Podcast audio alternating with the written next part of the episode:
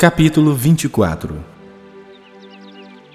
5 dias depois, desceu o sumo sacerdote Ananias, com alguns anciãos e com certo orador chamado Tértulo, os quais apresentaram ao governador libelo contra Paulo.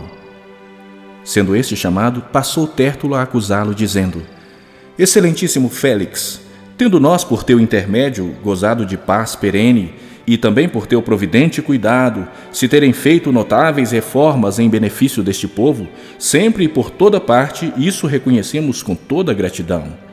Entretanto, para não te deter por longo tempo, rogo-te que, de conformidade com a tua clemência, nos atendas por um pouco.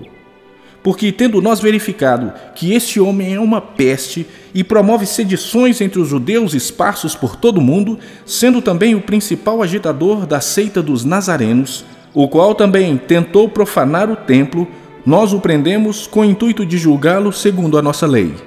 Mas, sobrevindo o comandante Lísias, o arrebatou das nossas mãos com grande violência, ordenando que os seus acusadores viessem à tua presença. Tu mesmo, examinando-o, poderás tomar conhecimento de todas as coisas de que nós o acusamos. Os judeus também concordaram na acusação, afirmando que essas coisas eram assim.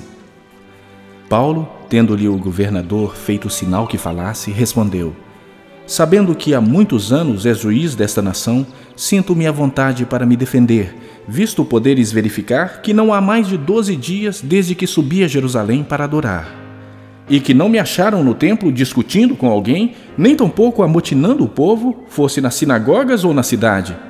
Nem te podem provar as acusações que agora fazem contra mim.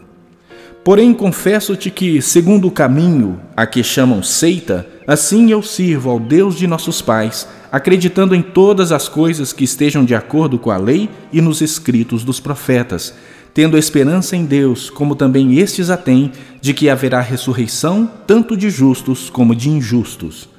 Por isso também me esforço por ter sempre consciência pura diante de Deus e dos homens.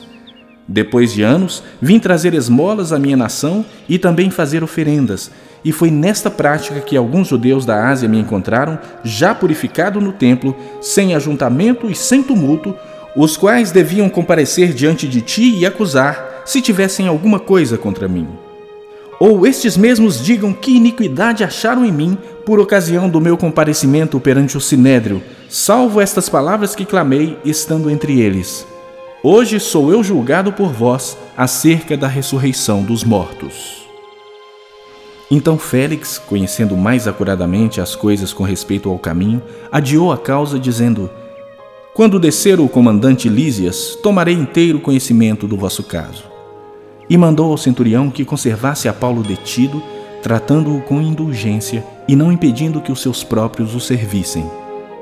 Passados alguns dias, vindo Félix com Druzila, sua mulher, que era judia, mandou chamar Paulo e passou a ouvi-lo a respeito da fé em Cristo Jesus, dissertando ele acerca da justiça, do domínio próprio e do juízo vindouro. Ficou Félix amedrontado e disse: Por agora podes retirar-te, e quando eu tiver vagar, chamar-te-ei.